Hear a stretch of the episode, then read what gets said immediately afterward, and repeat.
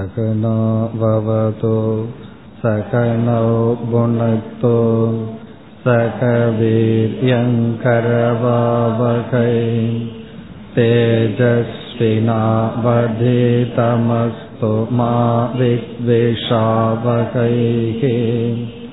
ॐ शान्ति शान्ति शान्तिः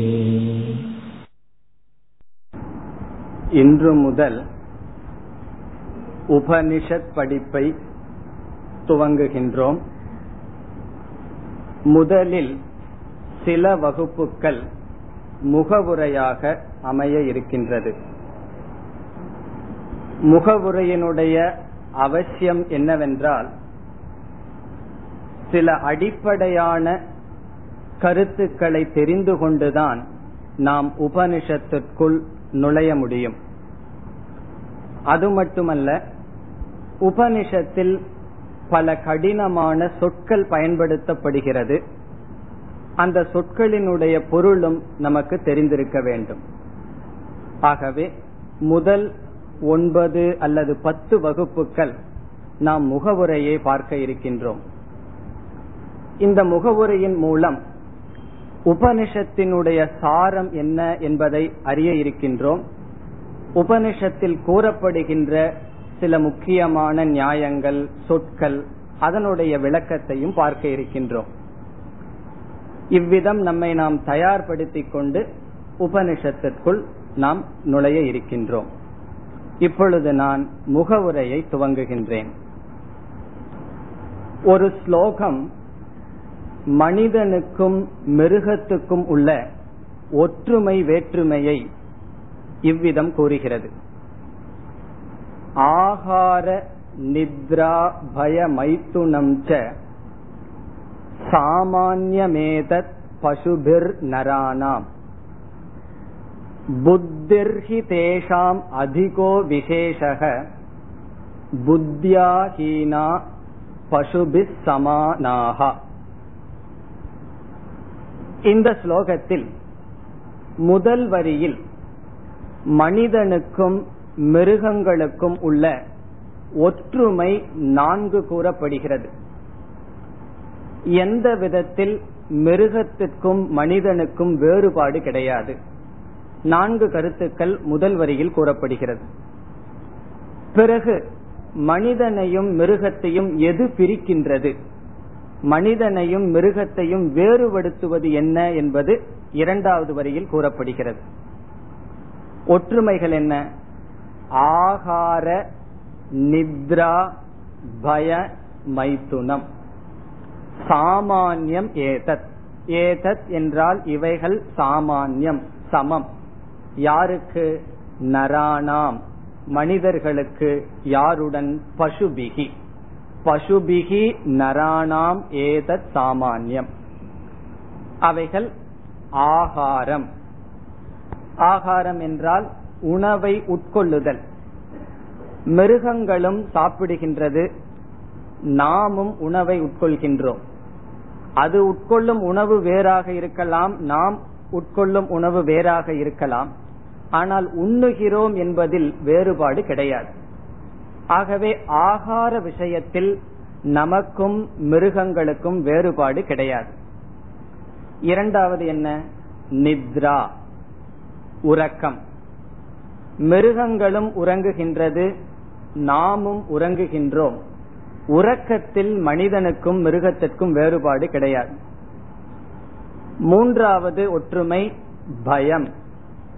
ஆகார நித்ரா பயம். மிருகங்களும் பயப்படுகின்றது மனிதர்களும் பயப்படுகிறார்கள். தன்னை பாதுகாத்துக் கொள்வதற்காக மற்ற பகைவர்களிடமிருந்து மற்றவர்களிடமிருந்து மிருகங்களும் பயப்படுகிறது மனிதனும் பயப்படுகின்றான். பயம் என்ற உணர்ச்சி இரு ஜீவராசிகளுக்கும் பொது. நான்காவது மைத்துனம். மைத்துனம் என்றால் இனப்பெருக்கம். மிருகங்களும் தன்னுடைய இனத்தை பெருக்குகின்றது. மனிதனும் தன்னுடைய இனத்தை பெருக்குகின்றான். ஆகவே உணவு உறக்கம் பயம் இனப்பெருக்கம் இவைகள் மிருகங்களும் செய்கின்றன மனிதர்களாகிய நாமும் செய்கின்றோம். ஆகவே இதில் பேதம் வேறுபாடு என்பதே கிடையாது. பிறகு மனிதனையும் மிருகத்தையும் வேறுபடுத்துவது என்ன? இரண்டாவது வரியில் புத்திஹி தேஷாம் அதிகோ விசேஷக. புத்தி என்பதுதான் மனிதர்களுக்கு அதிகோ விசேஷக அதிகமான ஒரு விசேஷம். விசேஷம் என்றால் வேறுபடுத்துவது. மிருகத்தையும் மனிதனையும் வேறுபடுத்துவது புத்தி. பிறகு அந்த ஸ்லோகம் கூறுகிறது ஒருவன் இந்த புத்தியை பயன்படுத்தவில்லை என்றால் புத்தியாஹீனாகா பசுபிகி சமானாகா. அவன் இந்த புத்தியை பயன்படுத்தவில்லை என்றால் பசுக்களுடன் சமானமாகின்றான். ஆகவே மிருகங்கள் மனிதர்கள் என்ற வேறுபாட்டிற்கு காரணம் புத்தி. இங்கு புத்தி என்றால் விவேக சக்தி பிரித்து பார்க்கின்ற அறிவு. புத்தி என்றால் அறிவு விவேக சக்தி. ஆகவே மனிதர்களாகிய நமக்கு விசேஷமாக இருப்பது என்ன? புத்தி விவேக சக்தி. இந்த புத்தியினுடைய துணை கொண்டுதான் மனிதர்களாகிய நம்மால் வாழ்க்கையில் ஒரு குறிக்கோள் அல்லது லட்சியம் வைக்க முடிகின்றது. நான் இதை அடைய வேண்டும் என்ற திட்டத்தை நாம் தீட்டுகின்றோம் அதற்கான முயற்சியை செய்கின்றோம். இந்த குறி நெறி என்று தமிழில் கூறுவார்கள். குறி என்றால் லட்சியம் ஆங்கிலத்தில் கோல் என்று சொல்லப்படுகிறது. என்னால் இது அடையப்பட வேண்டும். நெறி என்றால் அதற்கான மார்க்கத்தை நான் பின்பற்றுகின்றேன். இந்த மிருகங்கள் இவ்விதம் திட்டம் போட்டு செயல்படுவது கிடையாது. அது இயற்கையாக சுவாவமாக இருக்கின்ற அறிவில் செயல்படும் மனிதனால் மட்டும்தான் இந்த புத்தி என்ற விசேஷத்தினால் திட்டமிடுகின்றான் பிறகு அதை அடைவதற்கு முயற்சிக்கின்றான். இந்த திட்டமிட்டு நம்மால் அடையப்படுகின்ற முடிவுகளை சமஸ்கிருதத்தில் புருஷார்த்தக என்று சொல்லப்படுகிறது. புருஷார்த்தக என்றால் நம்முடைய லட்சியம் நாம் திட்டமிட்டு அடையப்படுகின்ற முடிவுகள் கோல் என்று சொல்லப்படுகிறது. இந்த சொல்லில் புருஷார்த்தக என்ற சொல்லில் புருஷக என்றால் மனிதர்கள் என்று பொருள். சாதாரணமா புருஷன் என்றால் ஆண் என்ற ஒரு பொருள் இருக்கிறது. இங்கு புருஷக என்றால் ஹியூமன் பீயிங் மனிதர்கள். அர்த்தக என்றால் எது நம்மால் தேடப்படுகிறதோ அதற்கு அர்த்தக என்று பெயர். வாட் இஸ் சாட் ஆப்டர் ஆகவே புருஷேன அர்த்தியதே பிரார்த்தியதே இது புருஷார்த்தக. மனிதர்களால் எது தேடப்படுகிறதோ அதற்கு பெயர் புருஷார்த்தக. புருஷார்த்தக என்ற சொல்லுக்கு இப்பொழுது நமக்கு பொருள் தெரியும். எது நம்முடைய குறிக்கோளாக தேடப்படுகிறதோ அதற்கு பெயர் புருஷார்த்தம். இப்ப எவ்வளவு புருஷார்த்தம் இருக்கின்றது என்றால் ஒவ்வொரு மனிதனுக்கும் ஒவ்வொரு புருஷார்த்தம் இருக்கும். சிலர் அவரவர்களுடைய துறையில் மேலுக்கு வர வேண்டும் என்ற திட்டம் இருக்கும். இசையில் இருந்தால் அதில் மேலுக்கு வர வேண்டும் என்பது அவர்களுடைய திட்டம். மாணவனாக இருந்தால் படிக்க வேண்டும். வியாபாரம் செய்பவன் பொருளை சேர்த்த வேண்டும். இவ்விதம் ஒவ்வொரு மனிதர்களுக்கும் விதவிதமான புருஷார்த்தம் காலத்துக்கு தகுந்தாற்போல் மாறிக்கொண்டே இருக்கின்றது. எத்தனை மனிதர்கள் இருக்கிறார்களோ அத்தனை லட்சியம் இருப்பதாக நமக்கு தெரிகிறது. இப்பொழுது நம்ம மனசையே நம்ம கேட்போம். நான் எதை அடைய வேண்டும் என்றால் எவ்வளவோ அடைய வேண்டியது என்னுடைய மனதில் காத்து கொண்டு இருக்கின்றது நான் வீட்டை அடைய வேண்டும் அறிவை அடைய வேண்டும் சாஸ்திரம் படிக்க வேண்டும் விதவிதமான அடைய வேண்டியதெல்லாம் மனதில் இருக்கின்றது. சாஸ்திரம் நீ எதை அடைய வேண்டும் என்று கூறுகிறாயோ எவ்வளவு உன்னால் அடைய வேண்டும் இருக்கிறது என்று கூறுகிறாயோ அவைகள் அனைத்தையும் நான்கு தலைப்பின் கீழ் சாஸ்திரம் அடக்குகின்றது. நீ எதை அடைந்தால் இந்த நான்கில் ஏதாவது ஒன்றாகத்தான் இருக்கும். அந்த நான்காவது தர்ம அர்த்த காம மோக்ஷக. சேர்த்து சொன்னால் தர்மார்த்த காம மோக்ஷக. தர்மக தமிழ்ல அழகான சொல் இருக்கு. தமிழ்ல தர்மக என்றால் அறம் அர்த்தக என்றால் பொருள் காமக என்றால் இன்பம் மோக்ஷக என்றால் வீடு. அறம் பொருள் இன்பம் வீடு. வாழ்க்கையில நம்ம எதை முயற்சி செய்து அடைந்தாலும் இவைகளுக்குள் ஏதாவது ஒன்றுக்குள் தான் அடங்கும். ஆகவே நம்ம வாழ்க்கையில எதை அடையறக்கு முயற்சி பண்ணிட்டு இருக்கோம் தர்மார்த்த காம மோட்சத்துல எதையாவது ஒன்றை அடைவதற்கு நாம் முயற்சி செய்து கொண்டு இருக்கின்றோம். இப்பொழுது சுருக்கமாக ஒவ்வொன்றினுடைய பொருளை பார்ப்போம். நம்முடைய சௌகரியத்திற்காக முதலில் அர்த்தக என்பதை எடுத்துக்கொள்வோம். தர்மக அர்த்தக காமக மோக்ஷக என்பதை அர்த்தக என்பதை முதலில் எடுத்துக்கொள்வோம். அர்த்தக என்றால் நம்முடைய வாழ்க்கைக்காக வாழ்வதற்காக எதையெல்லாம் நாடுகின்றோமோ அதெல்லாம் அர்த்தக என்ற சொல்லில் அடங்கும். சமஸ்கிருதத்தில் கூறினால் ஜீவனார்த்தம் அர்த்தியதே இது அர்த்தக. ஜீவனார்த்தம் என்றால் வாழ்க்கை வாழ்வதற்காக டு சர்வைவ் நம்மை பாதுகாத்து கொள்வதற்காக எந்தெந்த பொருளை எல்லாம் நாடுகிறோமோ அவைகளெல்லாம் அர்த்தக என்ற புருஷார்த்தத்திற்குள் வருகிறது. உதாரணமாக உணவை நாடுகின்றோம். உணவு இல்லாமல் வாழ முடியாது அது அர்த்தக. உடையை நாடுகின்றோம். வீட்டை நாடுகின்றோம். நன்கு படித்து பட்டம் பெற வேண்டும் என்று நாடுகின்றோம். அப்பொழுதுதான் வேலை செய்ய முடியும் வாழ்க்கை வாழ முடியும். ஆகவே உடை உணவு வீடு இது போன்ற எவைகளெல்லாம் இருந்தால் என்னுடைய வாழ்க்கை நடைபெறுமோ அந்த பொருள்களை நாடினால் அதற்கு பெயர் அர்த்தக என்று பெயர். ஒருவன் கூறலாம் நான் வீட்டை தானே நாடுகின்றேன். வாகனத்தை தானே நாடுகின்றேன் என்று நாம் கூறுகின்றோம். நீ அர்த்தத்தை நாடுகின்றாய். அர்த்தம் என்றால் டு சர்வைவ் என்னை பாதுகாத்துக் கொள்வதற்காக நாம் சேகரிக்கின்ற பொருள்கள் எல்லாம் அர்த்தக. ஆங்கிலத்தில் சொன்ன செக்யூரிட்டி என்று சொல்லப்படுகிறது. செக்யூரிட்டின நம்மை பாதுகாத்துக் கொள்வதற்காக. இப்ப சமஸ்கிருதத்தினுடைய லட்சணம் ஜீவனார்த்தம் அர்த்தியதே பிரார்த்தியதே. ஜீவனார்த்தம்னா நம்மை பாதுகாத்துக் கொள்வதற்காக நாடப்படுவதெல்லாம் அர்த்தக. இனி இரண்டாவது இப்போ ஒரு மனிதனுக்கு வந்து தேவையான பொருள் எல்லாம் கொடுத்துறோம்னு வச்சுக்கோ. அவனுக்கு தேவையான உடை தேவையான உணவு வீடு பொருள் எல்லாம் கொடுத்துட்டோம்னா அந்த மனசு சந்தோஷமா இருக்குமா? கண்டிப்பா சந்தோஷமா இருக்காது. முதல்ல உணவை மனிதன் நாடுவான். உணவு கிடைச்சதுக்கு அப்புறம் அந்த உணவில் சுவையை மனிதன் நாடுகின்றான்.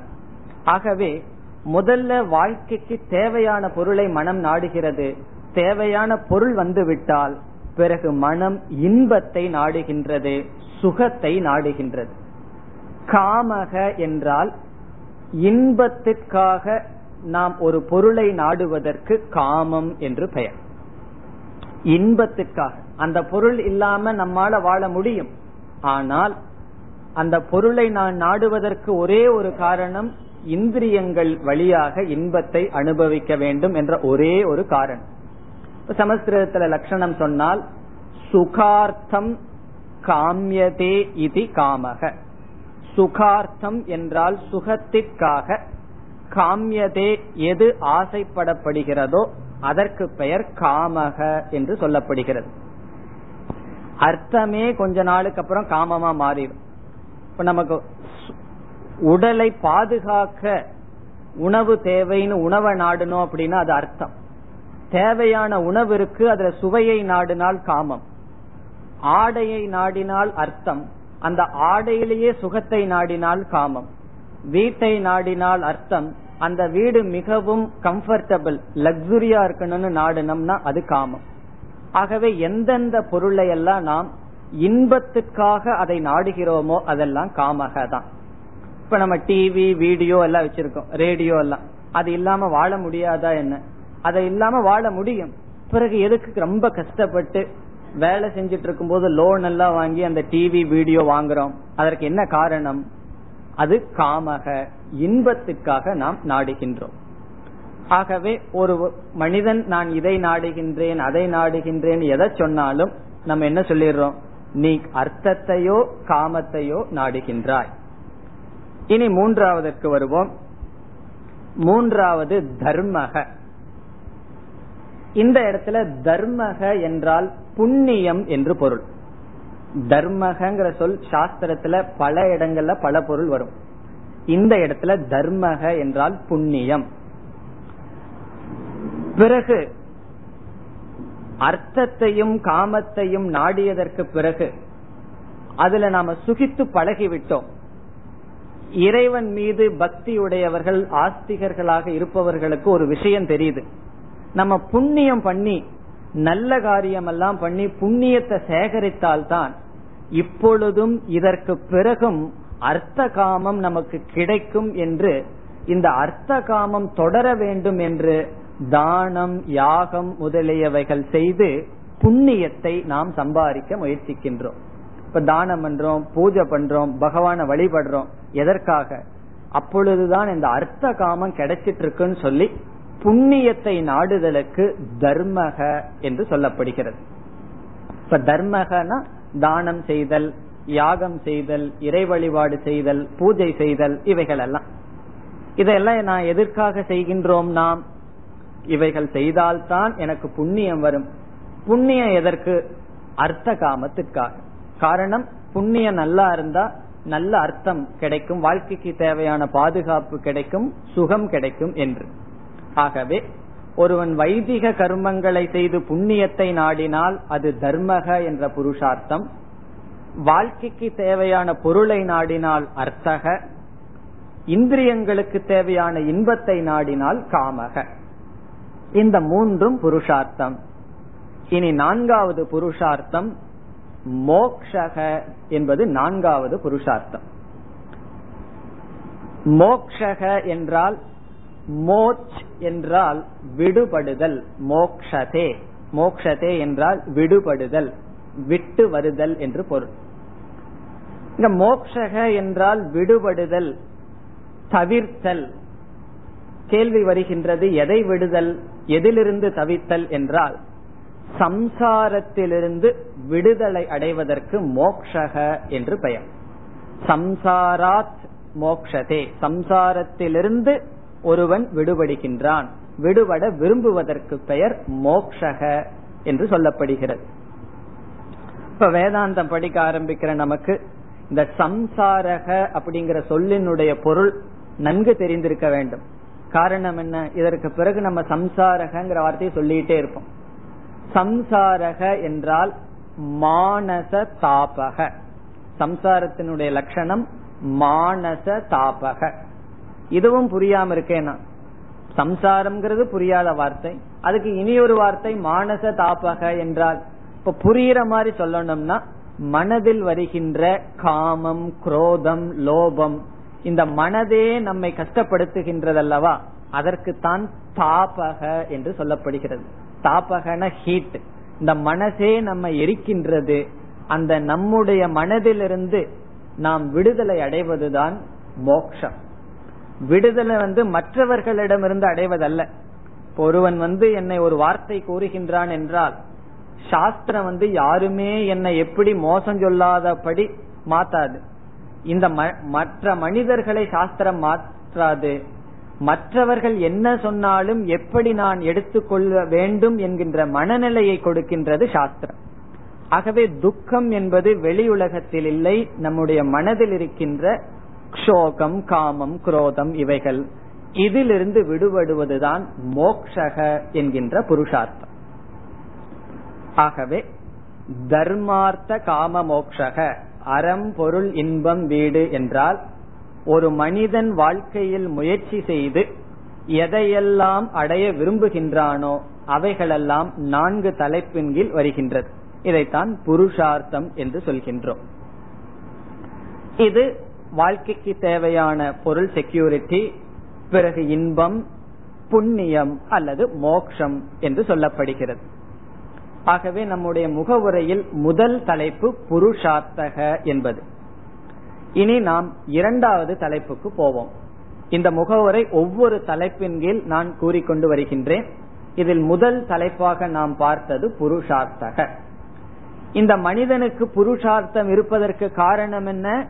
புத்தி விவேக சக்தி. இந்த விவேக சக்தியினால் புருஷார்த்தம் மனிதனுக்கு சம்பவிக்கின்றது. இந்த புருஷார்த்தம் நான்கு என்பதுதான் முதல் நாம் பார்த்த கருத்து. இனி நான் இரண்டாவது தலைப்புக்கு செல்கின்றேன். இரண்டாவது தலைப்பு சாஸ்திரம். இரண்டாவது தலைப்பை நீங்கள் எப்படி எழுதிக் கொள்ள வேண்டும்? சாஸ்திரம் என்ற தலைப்பில் சில கருத்துக்களை பார்க்கின்றோம். பிறகு மூன்றாவது தலைப்பு இவ்விதமாக நம்முடைய முகவுரை செல்ல இருக்கின்றது. இப்பொழுது சாஸ்திரம் என்ற தலைப்பில் கருத்துக்களை பார்ப்போம். புருஷார்த்தத்துக்கு எது சாதனையாக இருக்கின்றதோ அது சாஸ்திரம். இந்த புருஷார்த்தத்தை அடைவதற்கு எது துணை புரிகிறதோ அதற்கு சாஸ்திரம் என்று பெயர். நமக்கு இப்ப புருஷார்த்தம்னா என்னன்னு தெரியும். இந்த புருஷார்த்தம் என்றால் லட்சியம் கோல் இந்த லட்சியத்துக்கு எது உதவி செய்கின்றதோ அதற்கு பெயர் சாஸ்திரம். இப்ப எப்படி சாஸ்திரம்ங்கிற சொல் இந்த பொருளை கொடுக்கின்றது என்று நாம் இப்பொழுது பார்க்க வேண்டும். நாம் ஒரு லட்சியத்தை தேர்ந்தெடுக்கிறோம் என்று வைத்துக் கொள்வோம். இப்போ இங்கு வர வேண்டும் என்று நீங்கள் முடிவு செய்து விட்டீர்கள் அது லட்சியம். அந்த லட்சியத்தை தேர்ந்தெடுத்து விட்டால் இதை நான் அடைய வேண்டும் என்று முடிவு செய்து விட்டால் அதற்கான உபாயத்தை நாம் பயன்படுத்தலாமா அல்லது பயன்படுத்த வேண்டாமா? அதுல நமக்கு ஏதாவது சாய்ஸ் தேர்ந்தெடுக்கும் வாய்ப்பு இருக்கின்றதா? வாய்ப்பு நமக்கு கிடையாது. இங்கு நான் செல்ல வேண்டும் என்று முடிவு செய்துவிட்டால் வாகனம் அல்லது கால்கள் ஏதோ ஒரு உபாயத்தை கண்டிப்பாக பின்பற்றித்தான் ஆக வேண்டும். எனக்கு உபாயத்தை பின்பற்ற விருப்பம் இல்லை என்றால் அதற்கான சாத்தியத்தை தியாகம் செய்ய வேண்டும். இங்கு வர வேண்டும் என்று முடிவு செய்து விட்டோம் என்றால் அதற்கான மீன்ஸ் உபாயத்தை கண்டிப்பாக நாம் பின்பற்ற வேண்டும். இப்போ ஒருவர் அந்த உபாயத்தை சொல்லும் பொழுது உன்னுடைய விருப்பம் இருந்தா உபாயத்தை பின்பற்றலாம். விருப்பம் இல்லைன்னா பின்பற்ற வேண்டாம்னு யாரும் சொல்ல முடியாது. காரணம் என்ன? முடிவை நாம் முடிவு செய்து விட்டால் லட்சியத்தை நிர்ணயம் செய்து விட்டால் அந்த லட்சியத்துக்கான மார்க்கம் நம்முடைய சாய்ஸ்ல கிடையாது. கண்டிப்பாக அதை நாம் தேர்ந்தெடுத்துத்தான் ஆக வேண்டும். இந்த சாஸ்திரத்தை எப்படி அறிமுகப்படுத்தினோம்? புருஷார்த்தத்துக்கு சாதனமாக சாஸ்திரம் அமைகிறது என்றால் சாஸ்திரம் நம்மிடம் பிரார்த்தனை செய்யுமா ஆணையிடுமா? நீ இதை அடைய வேண்டுமென்றால் இதை பின்பற்ற வேண்டும் என்று சாஸ்திரம் ஆணையிடுகிறது. ஆகவே சாசனாத் சாஸ்திரம். சாசனம் என்றால் எது ஆணையிடுகிறதோ கமாண்ட் எது ஆணையிடுகிறதோ அதற்கு சாஸ்திரம் என்று பெயர். சாஸ்தி இது சாஸ்திரம். எது ஆணையிடுகிறதோ அது சாஸ்திரம். சாசனாத் சாஸ்திரம். சாசனம் என்றால் கட்டளை ஆணையிடுதல். காரணம் என்ன? ஏன் சாஸ்திரம் ஆணையிடுகிறது? புருஷார்த்தத்திற்கான மார்க்கம் சாஸ்திரம் கையில் வைத்துள்ளது. நீ தர்மம் அர்த்தம் காமம் மோக்ஷம் என்று ஏதாவது ஒன்றை தேர்ந்தெடுக்க முடிவு செய்து விட்டால் நீ வந்து அதற்கான மார்க்கத்தை கண்டிப்பாக எடுத்துத்தான் ஆக வேண்டும். எனக்கு புருஷார்த்தத்துல விருப்பம் இல்லை அப்படின்னா சாஸ்திரம் ஆணையிடாது. ஆகவே ஆணையிடுவதனால் அதற்கு சாஸ்திரம் என்று பெயர். சாஸ்திரத்துக்கு ரெண்டு லட்சணம் இருக்கு. ஒன்று ஆணையிடுவது சாஸ்திரம். இனி ஒன்று போதயதி இது சாஸ்திரம். சாஸ்தி அதவா போதயதி இது சாஸ்திரம். போதயதி என்றால் ஒன்றை எடுத்து சொல்வது சாஸ்திரம். இப்ப சாஸ்திரத்துக்கு வந்து நம்ம கிட்ட ஆணையிடணுங்கிற ஆசை கிடையாது. இவரை போய் நம்ம வந்து ஆணையிடலான்னு சாஸ்திரத்துக்கு ஆசை இல்லை. காரணம் என்ன? சாஸ்திரம் வந்து இது வேண்டும் என்றால் நான் உனக்கு இந்த மார்க்கத்தை போதிக்கின்றேன். அதை நீ எடுத்துக்கொள் என்றுதான் கூறும். ஆகவே உபதேசிப்பதனால் சாஸ்திரம் என்று பெயர். ஆணையிடுவதனால் சாஸ்திரம் என்று பெயர். இப்ப சாஸ்திரத்துக்கு ரெண்டு லட்சணம். எது உபதேசிக்கின்றதோ அது சாஸ்திரம். எது ஆணையிடுகிறதோ அது சாஸ்திரம். இந்த சாஸ்திரம்ங்கிற சொல்ல எல்லா இடத்துலயும் நம்ம பயன்படுத்துறோம். வியாக்கரண சாஸ்திரம்னு சொல்றோம். இலக்கண சாஸ்திரம்னு சொல்றோம். அந்த இடத்துல என்ன? நீ வந்து ஒழுங்கா ஒரு வரி பேசணும்னு சொன்னா இந்த ரூலை எல்லாம் கண்டிப்பா கையாள வேண்டும். ஆகவே வியாக்கரண சாஸ்திரம் அர்த்த சாஸ்திரம் இந்த நாட்டை ஒழுங்கா ஆளணும்னு சொன்னா இந்த நியமங்களை பின்பற்ற வேண்டும். இப்ப எது நமக்கு ஆணையிடுகிறதோ எது நமக்கு உபதேசம் செய்கிறதோ அதற்கு சாஸ்திரம் என்று பெயர். இந்த சாஸ்திரம் என்ற சொல் ஷாஸ் என்ற வினையடியிலிருந்து வந்தது. ஷாஸ்னா டு கமாண்ட் டு டீச் எது உபதேசிக்கின்றதோ எது ஆணையிடுகிறதோ அதற்கு சாஸ்திரம் என்று பெயர். அடுத்த கருத்து வேதம் ஒரு சாஸ்திரம். இப்ப சாஸ்திரம்னா பொதுவா என்னன்னு பார்த்தோம். இப்பொழுது வேதத்தை சாஸ்திரம் என்று நாம் கூறுகின்றோம். வேதா இச சாஸ்திரம். வேதம் என்பது ஒரு சாஸ்திரம். இந்த சாஸ்திரத்துக்கு வேதம் என்று ஏன் பெயர்? ஆர் வேதத்தை ஏன் சாஸ்திரம் என்று கூறுகின்றோம்? புருஷார்த்த சாதனம் விதந்தி அனேன இது வேதக. புருஷார்த்த சாதனத்தை ஒருவன் அறிவதால் அதற்கு வேதக என்று பெயர். புருஷார்த்த சாதனம் விதந்தி அனேன இது வேதக. விதந்தி என்றால் அறிகிறார்கள். எந்த ஒன்றினால் புருஷார்த்தத்தினுடைய சாதனம் அறிய அறியப்படுகிறதோ அதனால் அதற்கு வேதக என்று பெயர். இப்ப வேதக என்ற சொல்லினுடைய பொருள் என்ன? புருஷார்த்த சாதனத்தை அறிவிப்பதற்கு வேதம் என்று பெயர். இப்ப நமக்கு புருஷார்த்தம்னா தெரியும். தர்மார்த்த காம மோக்ஷகங்கிற புருஷார்த்தத்தை அல்லது இனியும் சுருக்கமா சொன்னா நம்ம வாழ்க்கையில அடைய வேண்டிய லட்சியத்துக்கு எது துணை புரிகிறதோ அது சாஸ்திரம் அல்லது வேதக. இப்ப நமக்கெல்லாம் தெரிஞ்சிருக்கும்.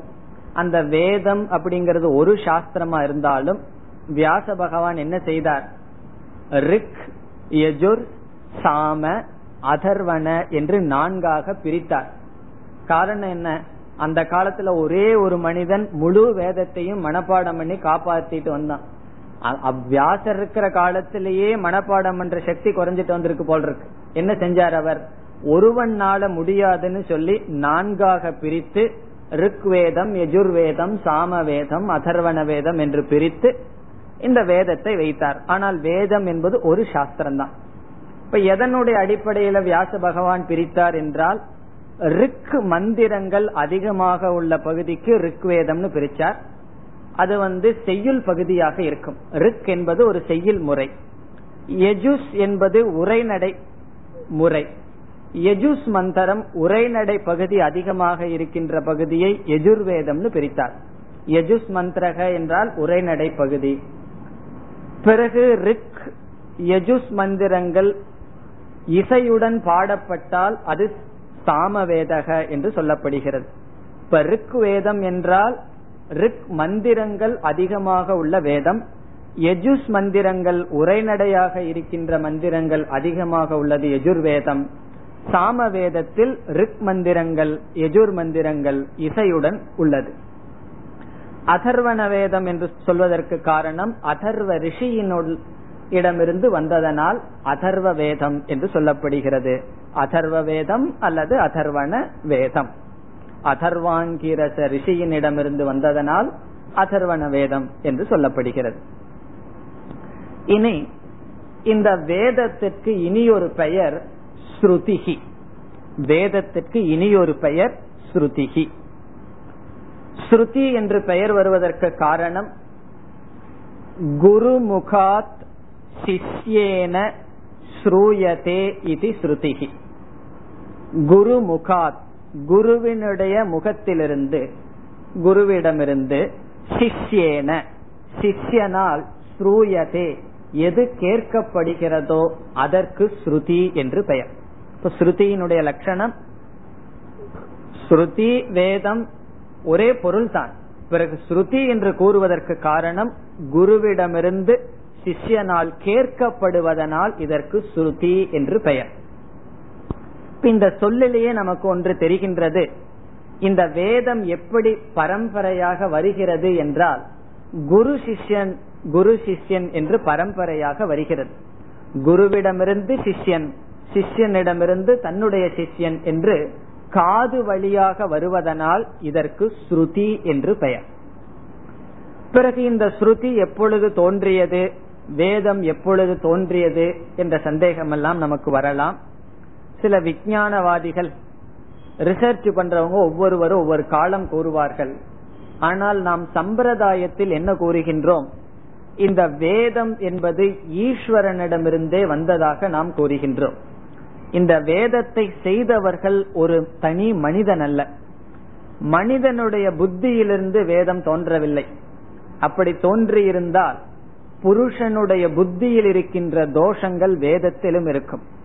இது மனிதனுடைய புத்தியிலிருந்து தோன்றவில்லை புருஷனுடைய புத்தியிலிருந்து தோன்றாததனால் வேதத்திற்கு அல்லது ஸ்ருதிக்கு அபௌருஷேயம் என்ற பெயர் வருகிறது. அபௌருஷேயம் என்றால் புருஷேன ந கிருதம். எது புருஷனால் செய்யப்படவில்லையோ அதற்கு அபௌருஷேயம் என்று பெயர்.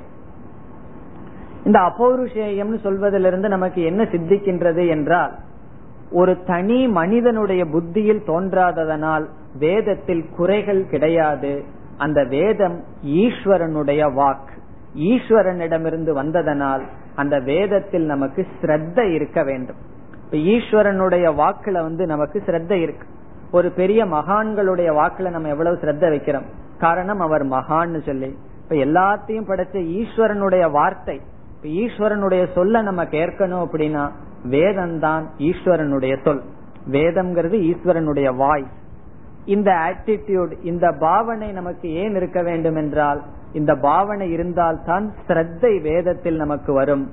ஸ்ரத்தாவான் லபதே ஞானம் என்று பகவான் கூறுகின்றார். இந்த ஸ்ரத்த இருந்தால்தான் வேதத்தை படித்து அதனுடைய பிரயோஜனத்தை நாம் அடைய முடியும். இப்ப ஈஸ்வரனிடமிருந்து வந்ததுன்னா ஈஸ்வரன் இந்த ரிஷிகளை எல்லாம் வேத கர்த்தாரக வேதத்தை செய்தார்கள் என்று நாம் கூறவில்லை. மந்திர திரஷ்டாரக என்று ரிஷிகளுக்கு பெயர்.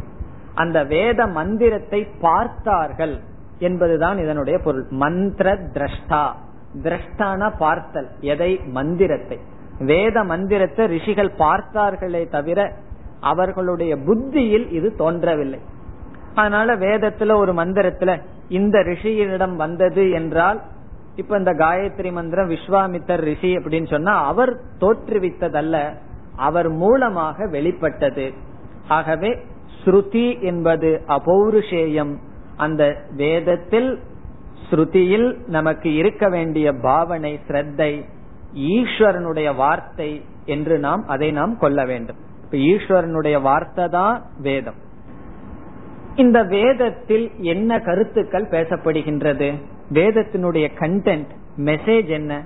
எப்படி புருஷார்த்த சாதனம் சொல்லப்படுகிறது என்பதை நாம் பிறகு பார்ப்போம். இப்ப வேதத்துல ஏதோ சில விஷயங்கள் பேசப்பட்டுள்ளது. என்ன விஷயம் பேசப்படுகிறது என்பதையும் நாம் விரைவில் சிந்திக்க இருக்கின்றோம். அதை பிறகு பார்ப்போம். வேதத்தில் என்ன விஷயம் பேசப்படுகின்றதோ அதை ஒருவர் மனதில் நினைத்து வேதத்தினுடைய கருத்தை விளக்குவதற்கு ஒரு சாஸ்திரம் எழுதினால் அந்த சாஸ்திரத்துக்கு ஸ்மிருதி என்று பெயர். ஸ்மிருதி என்றால் மனதில் நினைத்து எழுதுவது. ஸ்மரணம் என்றால் நினைத்தல். வேதத்தினுடைய அடிப்படை கருத்துக்களை அல்லது வேதத்தில் பேசப்பட்டுள்ள கருத்துக்களை மனதில் கொண்டு ஒரு ரிஷி தன்னுடைய சொல்லில் ஒரு சாஸ்திரத்தை அமைத்தால் அந்த சாஸ்திரங்களுக்கு என்ன பெயர்? ஸ்மிருதி என்று பெயர். ஸ்மிருதியினுடைய லட்சணம் வேதார்த்த அனுவாதக வாக்கியம். வேதார்த்தம் என்றால் வேதத்தில் சொல்லப்பட்டுள்ள அர்த்தத்தை. அனுவாதகம் என்றால் அதை திருப்பி சொல்கின்ற வாக்கியம். வேதார்த்த அனுவாத வாக்கியம் ஸ்மிருதிகி ஸ்மிருதியினுடைய லட்சணம். ஆகவே ஸ்மிருதி என்றால் என்ன? வேதத்தில் சொல்லியிருப்பதை திருப்பி கூறினால் அதற்கு பெயர் ஸ்ருதி ஸ்மிருதி. ஏன் திருப்பி சொல்லணும்னா காலத்துக்கு ஏற்றால் போல் புரிவதற்காக அதை எளிமைப்படுத்தி சில கதைகளுடனோ அல்லது சமுதாய சூழ்நிலைக்கு ஏற்பால் போல் அந்த ரிஷிகள் வேதத்தினுடைய கருத்துக்கு முரண்படாமல் எழுதினால் அதற்கு பெயர் ஸ்மிருதி. யார் எழுதினாலும் அதற்கு பெயர் ஸ்மிருதி தான். நமக்கு எவ்வளவோ ஸ்மிருதிகள் இருக்கின்றது. யாக்ஞவல்கிய ஸ்மிருதி மனு ஸ்மிருதி வியாச ஸ்மிருதி என்று பலவிதமான ஸ்மிருதிகள் இருக்கின்றது. இந்த ஸ்மிருதியினுடைய நோக்கம் என்ன? வேதத்தில் உள்ள கருத்துக்களை விளக்குதல். வேதத்துல என்ன கருத்துங்கிறது தான் பிறகு பார்க்க இருக்கின்றோம். இனி அதற்கு அடுத்ததாக இதிகாசக என்ற சாஸ்திரம் நமக்கு இருக்கின்றது. முதல்ல வேதம். அதை தொடர்ந்து வருவது ஸ்மிருதி. அதை தொடர்ந்து வருவது இதிகாசக என்கின்ற சாஸ்திரம். இதிகாசக என்ற சொல்லினுடைய பொருள் இதிக ஆச. இதிக ஆச என்றால் இவ்விதம் நடந்தது என்று பொருள். ஆச என்றால் நடந்தது. இதி இவ்விதம் ஹ என்றால் முன்னொரு காலத்தில். அப்படி இதிகாசமாக சொல்லப்படுவது மகாபாரதம் ராமாயணம் என்ற இரண்டு நூட்கள் இதிகாசமாக கூறப்படுவது மகாபாரதமும் ராமாயணமும். இதற்கு ஏன் இதிகாசம் என்றால் மகாபாரதத்தை எழுதிய வியாசரும் ராமாயணத்தை எழுதிய வால்மீகியும் அவர்களுடைய கற்பனையை எழுதவில்லை ஒரு நடந்த நிகழ்ச்சியை அவர்கள் எழுதினார்கள். இந்த கவிஞர்களுக்கெல்லாம் கொஞ்சம் அனுமதி உண்டு சிலதெல்லாம் மிகைப்படுத்தி சொல்வதற்கு. ஆகவே ராமாயணத்திலையும் மகாபாரதத்திலையும் சில கதைகள் சில மிகைப்படுத்தி சொல்லப்பட்ட கருத்துக்கள் இருக்கலாம். ஆனால் அவைகள் நடந்தது அதனால்தான் அதற்கு இதிகாசக என்ற பெயர் சொல்லப்படுகிறது. இந்த இதிகாசத்தினுடைய தாற்பயம் என்ன? எதற்கு இதிகாசம் வந்தது என்றால் வேதத்தினுடைய கருத்தை விளக்குவதற்குத்தான் இதிகாசம் வருகிறது. ஆகவே இதிகாசத்தையும் நாம் ஸ்மிருதி என்று கூறலாம். காரணம் என்ன? வேதத்தினுடைய கருத்தையே விளக்குவதனால் இதிகாசமும் ஸ்மிருதி என்ற தன்மையை அடைகிறது. அதுல மகாபாரதத்துக்கு மட்டும் ஒரு பெரிய பெயர் இருக்கு. மகாபாரதத்தை பஞ்சமோ வேதக என்று கூறுவார்கள். அது ஐந்தாவது வேதம்ங்கிற அளவுக்கு மகாபாரதத்துக்கு பெருமை இருக்கின்றது. காரணம் என்ன? அதுல வேதத்தினுடைய முழு சாரமுமே இருக்கின்றது. பகவத்கீதை இருக்கிறதுனால மோக்ஷத்துக்கான மார்க்கம் இருக்கின்றது. தர்மார்த்த காம மோக்ஷத்து தர்மார்த்த காமத்துக்கும் அதில் மார்க்கம் இருக்கின்றது. ஆகவே மகாபாரதம் ராமாயணம் என்பது இதிகாசம். அதற்கு அடுத்து வருவது புராணம். அது நமக்கு தெரிந்தது. புராணம் என்றால் எத்தனையோ பதினெட்டு புராணங்கள் இருக்கின்றது. விதவிதமான கதைகள். இந்த புராணம் என்ற சொல்லினுடைய பொருள் புரா அபி நவம் புராணம். அந்த நிகழ்ச்சி அந்த கதை முன்காலத்துதாக இருக்கலாம். புரா அபி நவம் இருந்தாலும் அது புதிதாகவே இருக்கின்றது என்று பொருள். பழையதாக இருந்த போதிலும் எது புதிதாகவே எப்பொழுதும் இருக்கின்றதோ அதற்கு புராணம். எப்படி பழையதாக இருந்து கொண்டு புதிதாக இருக்கும் என்றால் புராணத்தில் சொல்லப்படுகின்ற கதைகள் பழையதாக இருந்தாலும் அதில் சொல்லப்படுகின்ற கருத்து வேதத்தினுடைய கருத்து. அது என்றுமே புதிதாகத்தான் இருக்கும். துரியோதனன் அல்லது ஹிரண்யகசுப்பு இப்படிப்பட்டவர்களை பற்றி பேசி இருக்கின்றது அப்படிப்பட்ட குணமுடையவர்கள் இன்றும் இருப்பார்கள். அர்ஜுனனை போலையும் தர்மராஜாவை போலையும் குணத்தை உடையவர்கள் இன்றும் இருப்பார்கள். அந்த கதை பழையதாக இருக்கலாம் அல்லது புராணத்தில் கதைகள் கற்பனையாகவும் கூட இருக்கலாம். ஆனால் அதிலிருந்து போதிக்கப்படுகின்ற அறிவு இருக்கின்றது. அது என்றும் நவம் புதிதாகவே இருக்கின்றது. அது என்றும் வேலிட் எப்பொழுதுமே இருக்கின்றது. ஆகவே புராணம். இப்ப நம்முடைய சாஸ்திரங்கள் எவைகள் என்றால் முதல்ல வேதத்திற்கு செல்ல வேண்டும். வேதம் அல்லது ஸ்ருதி. தொடர்ந்து வருவது ஸ்மிருதி. அதை தொடர்ந்து வருவது இதிகாசம். பிறகு புராணம். இவ்விதமாக இவைகள் அனைத்தும் வேதத்தினுடைய மையமாக இருக்கின்றது. வேதத்தினுடைய கருத்தை தான் விளக்குவதாக இவைகள் அமைகின்றது. இனி நாம் அடுத்த கருத்துக்கு செல்ல வேண்டியது வேதத்தில் என்ன சொல்லப்படுகிறது? மெசேஜ் வேதத்துல தான் என்ன சொல்லப்படுகிறது என்று இப்பொழுது வேதத்திற்குள் நாம் செல்கின்றோம். அதை நாம என்னன்னு பார்த்துட்டோம்னா அதுவேதான் ஸ்மிருதியில் சொல்லப்படும் அதுவேதான் இதிகாசத்தில் இருக்கும் அதுவேதான் புராணத்திலும் இருக்கும். இப்ப முழு வேதத்தினுடைய சாரம் என்ன என்று நாம் பார்த்து பிறகு ஒவ்வொன்றாக நாம் ஒவ்வொரு தலைப்பும் எடுத்துக்கொண்டு விசாரம் செய்ய இருக்கின்றோம். இப்ப வேதம் என்பது ஒரு சாஸ்திரமாக இருந்தாலும் அதை முதலில் இரண்டாக பிரிக்கின்றோம். வேதத்தை ஒரு சாஸ்திரமாக இருந்தாலும் தர்ம சாஸ்திரம் ஞான சாஸ்திரம் என்று இரண்டாக பிரிக்கின்றோம். வேதம்ங்கிறது ஒரு சாஸ்திரம் தான் முதல் பிரிவு இரண்டு. தர்ம சாஸ்திரம் என்பதற்கு இனி ஒரு சொல் நாம் பயன்படுத்துகின்றோம். கர்ம காண்டக என்ற சொல்லை பயன்படுத்தலாம். இந்த இடத்துல தர்ம என்றால் கர்ம செயல். கர்ம காண்டம். பிறகு ஞான சாஸ்திரத்தை என்னவென்று நாம் கூறலாம்? ஞான காண்டம் என்று நாம் கூறலாம். இப்ப தர்ம சாஸ்திரம் ஞான சாஸ்திரம். கர்ம காண்டக ஞான காண்டக என்று கூறலாம். கர்ம காண்டக என்பது வேதத்தினுடைய முதல் பகுதியில் அமைகிறது. ஆகவே வேதத்தினுடைய பூர்வ பாகம் என்று நாம் கூறுகின்றோம். பூர்வ பாகம் என்றால் வேதத்தின் முன் இருப்பது. வேதத்தினுடைய கடைசியில் இருப்பது உத்தர பாகம் என்று சொல்லலாம். அல்லது வேதத்தினுடைய கடைசி பகுதி என்று கூறலாம். அதுதான் ஞான காண்டம் கடைசி என்பதற்கு சமஸ்கிருதத்தில் சொல் அந்தக. அந்தக என்றால் கடைசி. வேதத்தினுடைய கடைசியை என்ன சொல்லலாம்? வேதாந்தக என்று நாம் கூறுகின்றோம். இப்ப வேதாந்தக என்றால் வேதத்தினுடைய கடைசி பகுதி. அந்த கடைசி பகுதியில என்ன பேசப்படுகிறது? ஞானம் அறிவு பேசப்படுகின்றது தத்துவ ஞானம் பேசப்படுகிறது. வேதத்தினுடைய முதல் பகுதியில் கர்ம தர்ம விஷயமான அறிவு அங்கு பேசப்படுகிறது. ஆகவே வேதத்தினுடைய பூர்வபாவ பூர்வபாகம் உத்தரபாகம் கர்மகாண்டம் ஞான காண்டம் வேத வேதாந்தம் என்று சொல்லலாம். இந்த வேதாந்தம் அல்லது ஞான காண்டத்திற்கு தான் இனி ஒரு பெயர் உபனிஷத் உபனிஷத் என்று சொன்னாலும் வேதாந்தக என்று சொன்னாலும் ஞான காண்டம் என்று சொன்னாலும் ஞான சாஸ்திரம் என்று சொன்னாலும் ஒரே ஒரு பொருள் தான் பிறகு உபனிஷத் என்ற சொல்லினுடைய பொருள் அதை நாம் எந்த உபனிஷத் எடுக்கின்றோமோ அந்த உபனிஷத் வகுப்புக்கு முன் பார்க்க இருக்கின்றோம். உபனிஷத் என்ற சொல்லினுடைய பொருள் விளக்கம். அதை நாம் அப்பொழுது பார்ப்போம். உபனிஷத் வேதாந்தக ஞான காண்டக எல்லாம் ஒரே பொருள்.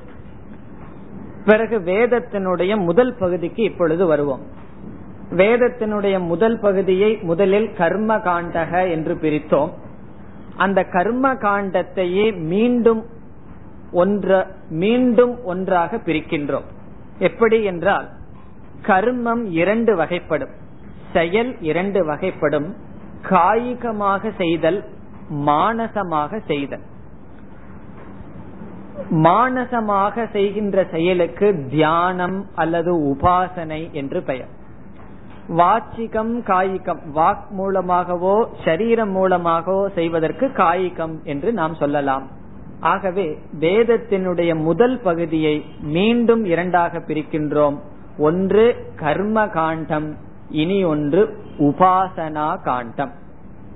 உபாசனா என்றால் தியானம். சில உபனிஷத்துல எல்லாம் நம்ம பார்த்தோம் அப்படின்னா விதவிதமான தியானம் சொல்லப்படுகின்றது. அங்கெல்லாம் சரீரத்துல செயல் கிடையாது. வெளியிருக்கிற திரவியங்களை எடுத்து நாம் ஒன்னும் செய்வதில்லை. மானசீகமாக நாம் செய்யப்படுகின்ற பூஜை. அல்லது செய்யப்படுகின்ற தியானம்.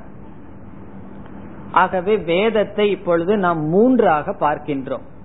ஒன்று கர்ம காண்டம் இனி ஒன்று உபாசனா காண்டம் இனி ஒன்று ஞான காண்டம். கர்ம காண்டமும் உபாசனா காண்டமும் கர்மம் தான் ஆனால் எப்படிப்பட்ட கர்மம் எப்படிப்பட்ட செயல்? ஒன்று காயிகம் இனி ஒன்று மானசம். இந்த கர்ம காண்டத்தில் என்ன இருக்கின்றது? உபாசன காண்டம் எப்படி பேசப்படுகிறது என்பதையெல்லாம் நாம் முகவுரையில் பார்க்க இருக்கின்றோம். இப்பொழுது வேதத்தினுடைய மெசேஜ் வேதத்தில் என்ன பேசப்படுகிறது என்றால் கர்ம உபாசனா ஞானம் இவைகள்தான் வேதத்தில் பேசப்படுகிறது. இனி அடுத்த தலைப்புக்கு நாம் வருகின்றோம். இதுவரை சாஸ்திரம் என்ற தலைப்பில் சில கருத்துக்களை பார்த்தோம்.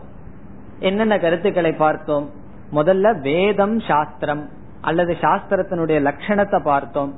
பிறகு வேதம்ங்கிறது சாஸ்திரம். அதை தொடர்ந்து வருவது ஸ்மிருதி பிறகு இதிகாசக புராணம் என்று பார்த்து வேதத்தில் என்ன பேசப்படுகிறது என்றால் கர்ம உபாசனம் ஞானம் பேசப்படுகிறது என்று பார்த்தோம். இனி அடுத்ததாக வருகின்ற தலைப்பு என்னவென்றால் வர்ணாசிரம தர்மாகா என்பது நாம் அடுத்த தலைப்பு விசாரத்திற்கு எடுத்துக்கொள்வது. வர்ணாசிரம தர்மாகா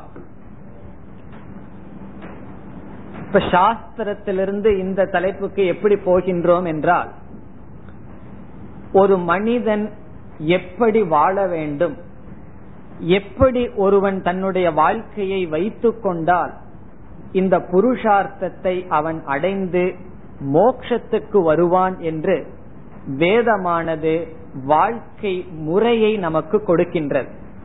ஒரு மனிதன் எப்படி வாழ வேண்டும்? அல்லது இந்த கர்ம உபாசனா ஞானம் இதை ஒருவன் எப்பொழுது எப்படி அனுஷ்டானம் செய்ய வேண்டும்? யார் இதை அனுஷ்டானம் செய்ய வேண்டும்? இது சம்பந்தமான ஞானத்தை வேதமே நமக்கு கொடுக்கின்றது. காரணம் வேதத்தில் விதவிதமான சாதனைகள் சொல்லப்பட்டுள்ளது. ஒருவன் எந்த சாதனையை நான் பின்பற்ற வேண்டும் என்ற சந்தேகம் வரும். சாமிஜி அவர்கள் கடைசி வகுப்புல சொன்னார் எத்தனையோ சாதனைகள் இருக்கு நான் எந்த சாதனையை பின்பற்ற வேண்டும் என்ற சந்தேகம் நமக்கு வருகின்றது. ஆகவே வேதமானது நம்முடைய வாழ்க்கை முறையை அது கொடுக்கின்றது. அது கொடுக்கின்ற சொல் தான் வர்ண ஆசிரம தர்மக என்ற தலைப்பு இப்ப இந்த இடத்துல தர்மக என்றால் புண்ணியம் என்று பொருள் அல்ல வாழ்க்கை முறை. ஆச்சரணம். தர்மக இஸ் ஈக்வல் டு ஆச்சரணம். வாழ்க்கை முறை.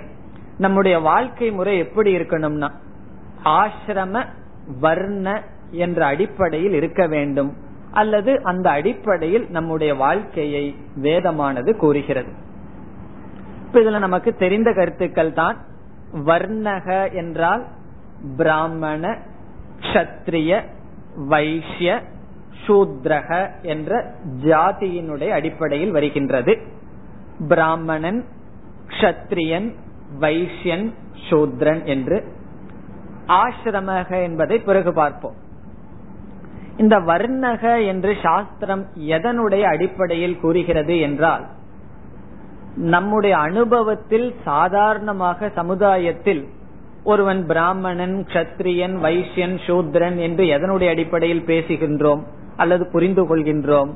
பிறப்பினுடைய அடிப்படையில் ஜென்மத்தினுடைய அடிப்படையில் தான் நாம் பிரித்து வைத்துள்ளோம். இவன் பிராமணன் இவன் கத்திரியன் இவன் வைசியன் சூத்ரன் என்று ஜாதியினுடைய அடிப்படையில் அல்லது பிறப்பினுடைய அடிப்படையில் இருந்து வருகின்றது. வேதம் அதை பற்றி அதிகமாக அக்கறை கொள்ளவில்லை. உண்மையில் ஜாதி வர்ணக என்பது எதனுடைய அடிப்படையில் அமைகிறது என்றால் கர்மத்தினுடைய அடிப்படையில் குணத்தினுடைய அடிப்படையில் அமைகிறது. கர்ம என்றால் டியூட்டி செயல். குணம் என்றால் நம்மளுடைய மன பக்குவம் மன பாவனை இப்ப முதல்ல பிராமணனுடைய கர்மம் என்ன? இவன் பிராமணன் என்று நாம் எப்படி சொல்கின்றோம் என்றால் சில கர்மங்களை செய்தால் அவன் பிராமணன். சில விதமான செயலில் ஈடுபட்டிருந்தால் அவன் கத்திரியன் என்றெல்லாம் நாம் கூறுகின்றோம். அதில் பிராமணனுடைய செயல் என்னவென்றால் தேவாலயத்தை பாதுகாத்தல் சாஸ்திரத்தை உபதேசித்தல் டீச்சிங் உபதேசம் பண்றது பிராமணனுடைய கர்மம். தேவாலயத்தை பார்த்தல் பிறகு சமக தமக முதலிய சில குணங்களை அனுஷ்டானம் செய்தல் எளிமையான வாழ்க்கை வாழுதல் இதெல்லாம் பிராமணனுடைய கர்மம். ஒருவன் இந்த கர்மத்தை செய்தால் அவன் பிராமணனுடைய விற்பியில் இருக்கின்றான். அவன் பிறப்புல வந்து சூத்ரனாவோ கத்திரியனாவோ இருக்கலாம். ஆனால் அவன் வேதத்தையோ சாஸ்திரத்தை உபதேசம் செய்து கொண்டு எளிமையான வாழ்க்கை சாஸ்திரத்தில் சொன்னபடி வாழ்ந்திருந்தால் அவன் பிராமண விற்த்தியில் இருக்கின்றான் என்று பொருள். பிறகு கத்திரியன் என்றால் நாட்டை பாதுகாத்தல் அரசியலில் இருத்தல் சமுதாய சேவையில் ஈடுபடுதல் சமுதாயத்திற்காக உழைத்தல் இந்த காரியத்திலேயெல்லாம் இருந்தால் அவன் கஷத்திரிய விருத்தி கர்மத்தில் இருக்கின்றான். பிறகு வைசியன் என்ன செய்கின்றான்? வியாபாரத்தை செய்கின்றான். ஒரு இடத்திலிருந்து இனி ஒரு இடத்திற்கு பொருள் வர வேண்டும். இப்ப காஃபி எங்கேயோ விளையுது. அங்கேயே இருந்தது அப்படின்னா இங்க நம்ம எல்லாம் காஃபி குடிக்க முடியுமா? அது வைசியன் ஒருத்தன் இருந்து அங்க வாங்கிட்டு வந்து கொடுத்து அதுவே வாழ்க்கையா வச்சாதான் ஒரு பொருள் ஒரு இடத்திலிருந்து இனி ஒரு இடத்திற்கு செல்லும். ஆகவே வியாபாரம் வைசியன் பிறகு இந்த மூன்று ஜாதியில் இருப்பவர்களுக்கு பணிவடை செய்பவர்கள் சூத்ரன். இப்ப சூத்ரன் சொன்னா பிராமண க்ஷத்ரிய வைஷ்யர்களுக்கு பணிவிடை செய்பவர்கள். யாரெல்லாம் லேபரா இருக்கிறார்களோ தொழிலாளிகளாக இருக்கிறார்களோ அவர்களெல்லாம் சூத்ரன். இது கர்மத்தினுடைய அடிப்படையில் வேதம் கூறுகின்றது. இப்ப வேதம் இதை எதற்கு கூறணும்னு சொன்னா இந்த சமுதாயத்துல வந்து எல்லாமே ஒரே வேலையை செஞ்சுட்டு இருந்தாங்கன்னு வச்சுக்கோ. சமுதாயம் நடைபெறுமா? இப்ப எல்லாமே உபதேசிக்கிறாங்கன்னு வச்சுக்கோ. கேக்குறதுக்கு ஆள் இருக்கு. ஆள் இருக்காது. இப்ப எல்லாமே கேட்டுட்டு இருந்தா உபதேசத்துக்கு ஆள் இருக்காது. எல்லாமே நாட்டை பாதுகாத்துட்டு இருந்தா ஒரு பொருள் இனி ஒரு இடத்துக்கு வராது. எல்லாமே சூத்திரனாக இருந்தால் யார் உபதேசம் செய்வது? யார் கோயிலை பராமரிப்பது? ஆகவே இந்த சமுதாயத்தில் ஒரு ஹார்மனி சமுதாயம் நன்கு அமைய வேண்டுமென்றால் இந்த கர்ம பேதம் இருந்துதான் ஆக வேண்டும். இப்ப இந்த காலத்துல வந்து கத்திரியன் பிராமணன்கிற பாகுபாடு இல்லாவிட்டாலும் ஒவ்வொருவர் ஒவ்வொரு காரியத்தில் இருக்கிறார்கள். இந்த காரியத்தில் விதவிதமான மனிதர்கள் விதவிதமான காரியத்தில் ஈடுபடவில்லை என்றால் எப்படி சமுதாயம் நடக்கும்? பிறகு யார் இந்த காரியத்துக்குள் செல்வார்கள்? யார் உபதேசம் செய்வது இறைவனை வழிபடுவது பூஜை செய்கின்ற காரியத்திற்கு செல்வார்கள்? யார் சமுதாய சேவைக்காக செல்வார்கள்? யார் வியாபாரம் செய்வார்கள் என்றால் அது அவரவர்களுடைய மனநிலையை பொறுத்தது குணத்தை பொறுத்து அமைகிறது. இப்ப யார் சாஸ்திர சம்பந்தமாக மனதை உடையவர்களாக இருந்தால் அவர்களெல்லாம் குணத்தில் பிராமணன் ஆகிறார்கள் யாருக்கு ரஜோகுணம் அதிகமாக இருந்து அதே சமயத்தில் சுயநலம் குறைவாக இருந்தால் அவர்களெல்லாம் சமுதாய சேவைக்கு வருகிறார்கள். இப்ப அரசியல்னு சொல்ல முடியாது. அதனாலதான் சமுதாய சேவைன்னு சொல்றேன். சமுதாய சேவைக்காக அவர்கள் வருகிறார்கள் ரஜோகுணம் அதிகமா இருந்தா தான் அவர்களால் செயல்பட முடிகிறது. அதே சமயத்துல சுயநலம் இருக்கக்கூடாது. சுயநலம் இருந்தா ரஜோகுணத்தை வைத்துக் கொண்டு தன்னைத்தான் அவர்கள் பாதுகாப்பார்கள். பிறகு யாருக்கு ரஜோகுணம் அதிகமாக இருந்து சுயநலம் இருக்கிறதோ அவர்கள் மூன்றாவது வைஷ்யனுடைய விற்பிக்கு வருவார்கள். வைஷ்யன்னா வியாபாரத்துக்கு வருவார்கள். அவர்களுடைய ஒவ்வொரு செயலும் வியாபாரத்தினுடைய நோக்கு ப்ராஃபிட் லாபத்தினுடைய நோக்கில தான் இருக்கும். மற்றவர்களுக்கு செலவழிக்கலாம் அல்லது செய்யலாம் என்ற புத்தி இருக்காது. காரணம் சுயநலம் அதிகம். பிறகு யார் மிக மிக புத்தியை குறைவாக பயன்படுத்துகிறார்களோ அவர்கள் சூத்திரனாக வருவார்கள். காரணம் என்ன? அவர்கள் சரீரத்துல தான் வேலை செய்வதற்கு அவர்களால முடியும். புத்தியை பயன்படுத்துவதற்கு அவர்களுக்கு பக்குவம் இல்லை. ஆகவே தமோ குணத்தில் அதிகமாக இருப்பவர்கள் சூத்ரனுடைய வாழ்க்கைக்கு அப்படிப்பட்ட செயலுக்கு செல்வார்கள். சத்துவ குணம் அதிகமாக இருந்தால் அவர்கள் பிராமணனுக்கு செல்வார்கள். இந்த ரஜோகுணத்துல ரெண்டு வேறுபாடு. ரஜோகுணம் இருக்கின்றது சுயநலம் அதிகமாக இருந்தால் வைசியன் சுயநலம் குறைவாக இருந்தால் பிராம் கத்திரியன் இவ்விதமாக அவரவர்களுடைய குணத்துக்கு தகுந்தாற்போல் அவரவர்களுடைய வாழ்க்கையை அமைத்துக் கொள்கிறார்கள். இப்ப நமக்கே தெரியும். இப்ப ஞாயிற்றுக்கிழமை ஆபீஸ் லீவு அப்படின்னு வச்சுக்கோ நம்ம என்ன செய்யறோம் அப்படிங்கறது நம்மளுடைய குணத்தினுடைய அடிப்படையில் அமையும். அன்னைக்கு முழு நாள் ஃப்ரீ அப்படின்னு சொன்னா சில பேர் தூங்கியே கழிப்பார்கள். சில பேர் அன்னைக்கு அதிகமா சுத்துவார்கள். இந்த கவர்மெண்டே அன்னைக்கு வெளியே போகக்கூடாதுன்னு தான் பஸ்ஸை குறைச்சிட்டான். இருந்தாலும் அவர் ரஜோகுணம் இருப்பவர்கள் அந்த ஒரு நாளும் வீட்டில் இருக்க முடியாது. காரணம் என்ன? அது குணத்தினுடைய வெளிப்பாடு. பிறகு சத்துவ குணம் எழுப்பவர்கள் வேறு ஏதாவது சாஸ்திரம் படிக்கிறதுன்னு அதை நல்ல காரியத்துக்கு பயன்படுத்துவார்கள். இவ்விதம் இந்த நான்கு விதமான வர்ணம் ஜாதியினுடைய அடிப்படையில் நம்முடைய விவகாரத்துல இருந்தாலும் கூட உண்மையில் அவரவர்கள் செய்கின்ற செயல் அவரவர்களுடைய குணத்தின் அடிப்படையில் இருக்கிறது. இது ஏன் வேதம் சொல்ல வேண்டும் என்றால் நமக்கு என்ன குணம் இருக்கின்றதோ அதற்கு தகுந்த விருத்தி செயலுக்குள் நாம் இறங்க வேண்டும். ரஜோகுணம் ரொம்ப இருக்கு அப்படின்னு சொன்னா தான் தியானம் பண்றதெல்லாம் கொஞ்சம் குறைச்சிட்டு கொஞ்சம் கர்மயோகம் அல்லது சமுதாய சேவைக்கு தான் போயாகணும்.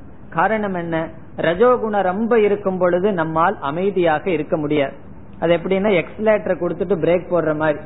நம்மளுடைய புத்தியானது என்ன செய்கின்றது? செயலுக்கு போகின்றது. தியானத்துல செயலை நிறுத்த வேண்டும் என்றால் முடியாது. ஆகவே அவரவர்களுடைய குணத்தின் அடிப்படையில் அவரவர்களுடைய வாழ்க்கையை தேர்ந்தெடுக்க வேண்டும் என்று சாஸ்திரமானது வர்ண தர்மத்தை பற்றி கூறுகிறது. ஜாதியை பத்தி வேதம் பேசவில்லை. ஆனால் வேதத்தினுடைய சரியான கருத்தை தான் பார்த்து வருகின்றோம். அதை தப்பா புரிஞ்சிட்டு இப்ப என்ன நடந்துட்டு இருக்குன்னு நம்ம பார்க்கல. ஏன்னா கத்திரியனுடைய லட்சணம் நம்ம என்ன சொல்லியிருக்கோம்? சுயநலம் குறைவா இருந்து ரஜோகுணம் இருந்தான்னு சொல்லி. உண்மையிலேயே கத்திரியன்னு சொன்ன அரசியல்வாதிகள் தான். இப்ப நம்ம பார்த்துட்டு இந்த லட்சணம் சரிப்பட்டு வரலையே அப்படின்னா அத பத்தி நம்ம பேசவில்லை.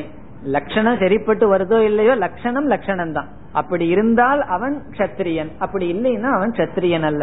ரஜோகுணம் அதிகமா இருக்கிற சூத்ரன் ஏதாவது நம்ம புதிதா ஏதாவது ஒன்று கண்டுபிடிக்க வேண்டுமே தவிர கத்திரியனுடைய லட்சணம் ரஜோகுணம் இருக்கின்றது சுயநலம் குறைவாக இருக்கின்றது இதுதான்.